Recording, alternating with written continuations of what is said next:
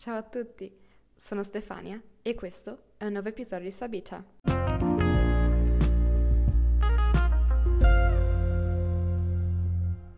Ciao a tutti, come state? È il 3 dicembre, Natale si sta avvicinando, sì vi voglio mettere ansia, ma io vi voglio parlare di qualcosa che invece ha luogo ogni anno a fine ottobre qua in Italia. Ma procediamo con ordine. Sicuramente mm, molti di voi conoscono il termine Comic Con, quindi uh, questa Comic Convention, ok? Uh, una specie di festival, fiera del fumetto, serie tv, film e cose di questo genere. I Comic Con più famosi uh, hanno luogo in America, quindi c'è il Comic Con a Dallas, a New York, a Las Vegas, ma per una volta anche noi in Italia non ci facciamo intimorire. Perché anche da noi esiste qualcosa del genere. Si chiama Lucca Comics and Games e attenzione, è il primo evento di questo genere a livello non solo italiano, ma persino europeo. E, attenzione, attenzione, a livello mondiale, e ripeto mondiale, è al secondo posto e viene subito dopo il Comiket di Tokyo. Quindi per una volta noi italiani ci facciamo conoscere per qualcosa di positivo. Fantastico, lo adoro.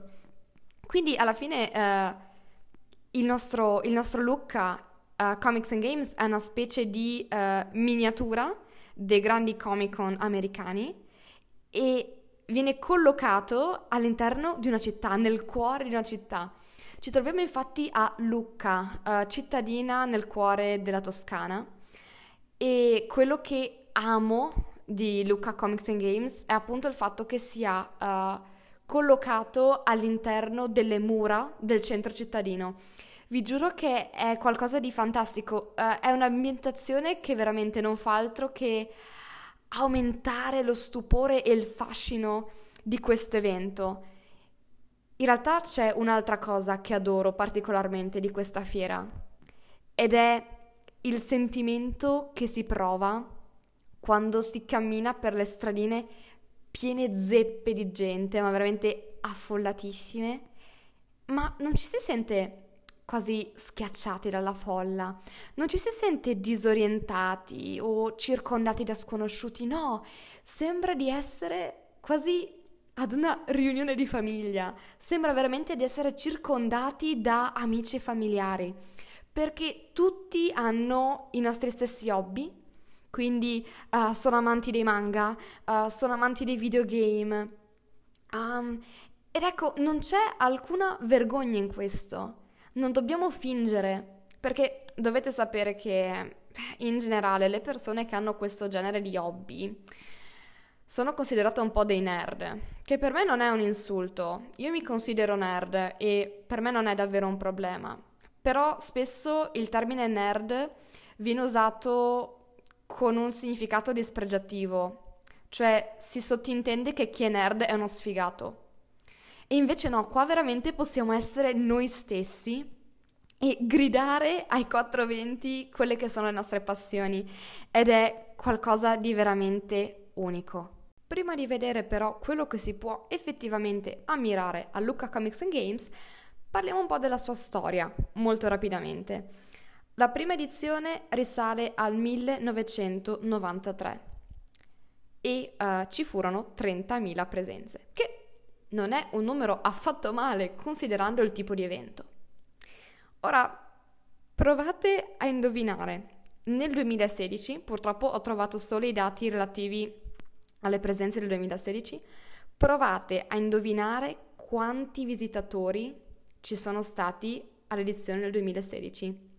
Oh, rullo di tamburi! 500.000! 500.000!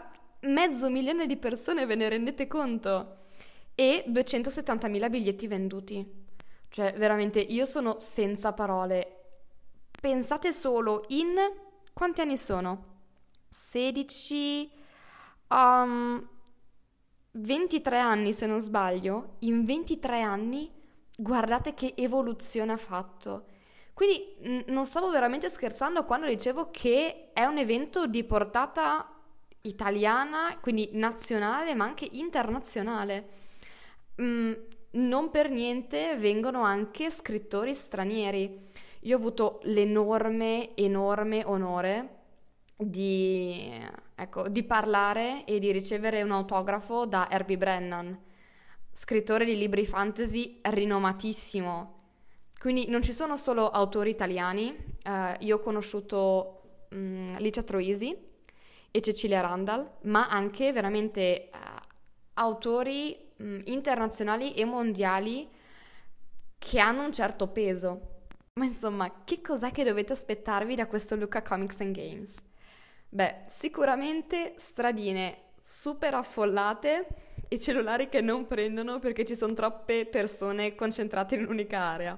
Ma ignorando questi due piccoli dettagli, non appena mettete piede dentro le mura sarete circondati da cosplayer, da quelli professionisti con dei costumi e un trucco semplicemente wow, spettacolari a uh, quelli che come me vogliono semplicemente far sapere a tutti a quale fandom appartengono, ovvero a, a quale gruppo di persone fan di un certo film, serie tv o libro appartengono e quindi magari si disegnano sul viso alcuni simboli. Ma oltre a questo, uh, tantissimi stand, uh, tendoni in cui troverete fumetti, troverete videogame, um, fumettisti pronti a farvi l'autografo o a farvi un disegno personalizzato o ancora tendoni in cui potrete provare gli ultimi giochi da tavolo. Um, ci saranno poi degli incontri con scrittori, con fumettisti, illustratori. Uh, veramente saranno cinque giornate, se non continuano ad allungarlo perché all'inizio durava un paio di giorni, adesso siamo già cinque. Sono cinque giornate ricchissime di eventi, senza poi mm, nominare tutte le sfide, quindi gare di cosplayer, uh, le sfilate, mamma mia, le sfilate.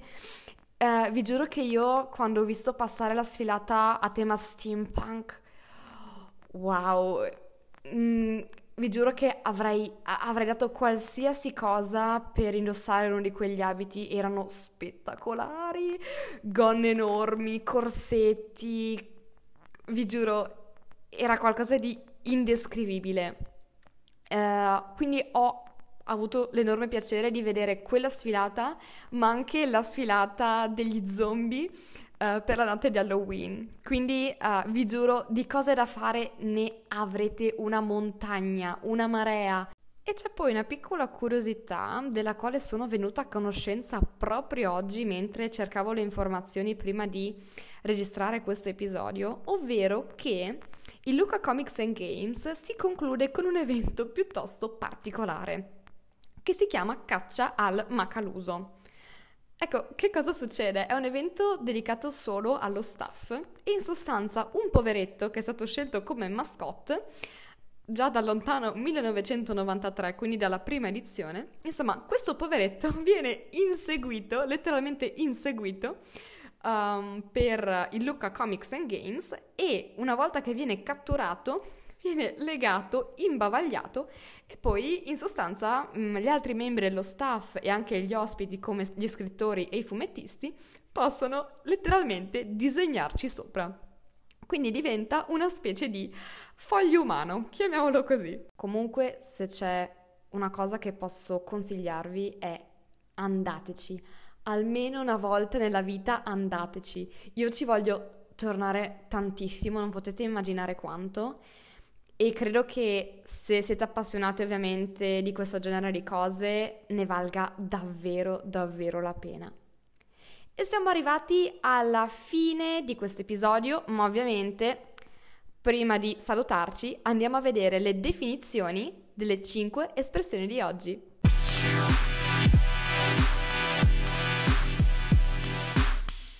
Mi sono resa conto solo adesso di non avervi detto a inizio puntata quali sarebbero state le 5 espressioni di oggi, ma cosa volete farci? Ero così entusiasta di registrare questo episodio su Luca Comics che mi sono un po' distratta, ma prometto che d'ora in poi farò la brava. Allora, cominciamo subito con una parola piuttosto forte, ecco, diciamo così, ovvero sfigato. Sfigato è un insulto, quindi tenetelo bene a mente. Chi è uno sfigato? È una persona che o non ha vita affettiva e sessuale, quindi è una persona che viene emarginata, esclusa dai gruppi, ignorata, tende a stare molto per conto suo. Oppure è una persona che non ha fortuna.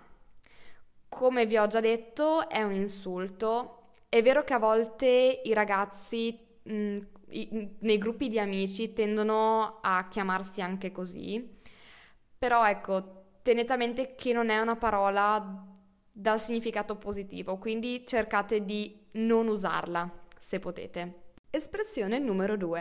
Ad un certo punto in questo episodio ho esclamato: Ma ve ne rendete conto? Allora, che cosa vuol dire rendersene conto? Vuol dire accorgersi di qualcosa, capire completamente qualcosa. In inglese potremmo tradurlo con Do you even realize what it means? Passiamo poi all'espressione numero 3. Sono senza parole.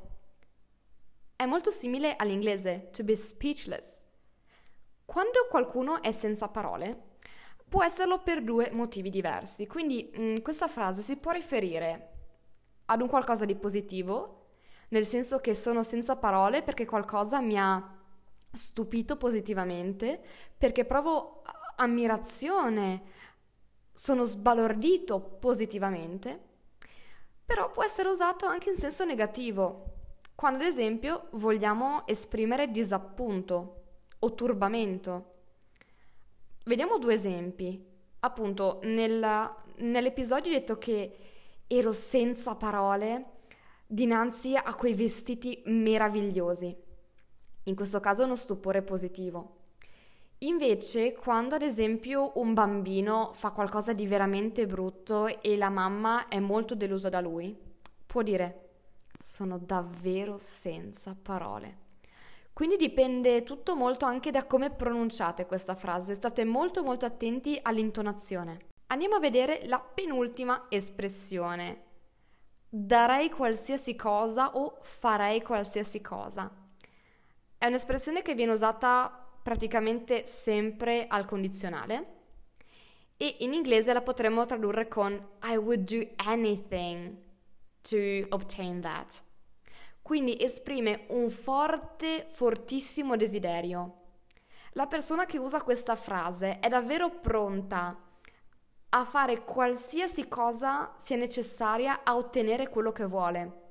Ad esempio, io darei qualsiasi cosa per sposarmi con un uomo che sappia tante lingue e che viaggi tanto e che sia anche bello, scherzo, ma mm, darei qualsiasi cosa per vivere un giorno all'estero. Ok, questo è un esempio forse un po' più intelligente. E vediamo quella che è l'ultima espressione di oggi, ovvero ne vale la pena. In inglese si traduce con it's worth it. Ora, se qualcosa ne vale la pena, può implicare due cose. Allora, magari una cosa ne vale la pena perché ci vuole molto impegno, ci vuole molto lavoro per ottenerla, però poi i vantaggi che eh, vi darà saranno tantissimi e questi vantaggi ovviamente possono essere qualsiasi cosa, dalla soddisfazione personale al vantaggio economico. Oppure qualcosa ne vale la pena perché merita la vostra attenzione. Vediamo due esempi. Il primo esempio è ci sono volute 15 ore per scalare l'Everest, ma ne valsa la pena. La vista era spettacolare. Oppure, esempio numero 2, il nuovo modello di iPhone è piuttosto costoso, ma ne vale la pena. E così siamo arrivati alla fine di un altro episodio. Spero vi sia piaciuto, io mi sono divertita un mondo a registrarlo. Noi ci sentiamo tra 10 giorni come al solito. Mi raccomando, se volete raccontarmi quelle che sono le vostre impressioni, um, le vostre opinioni, ma anche le vostre idee per il mio podcast, scrivetemi sulla pagina Instagram Sabita17 e io vi risponderò il prima possibile. Mi raccomando, statemi bene. Ciao ciao!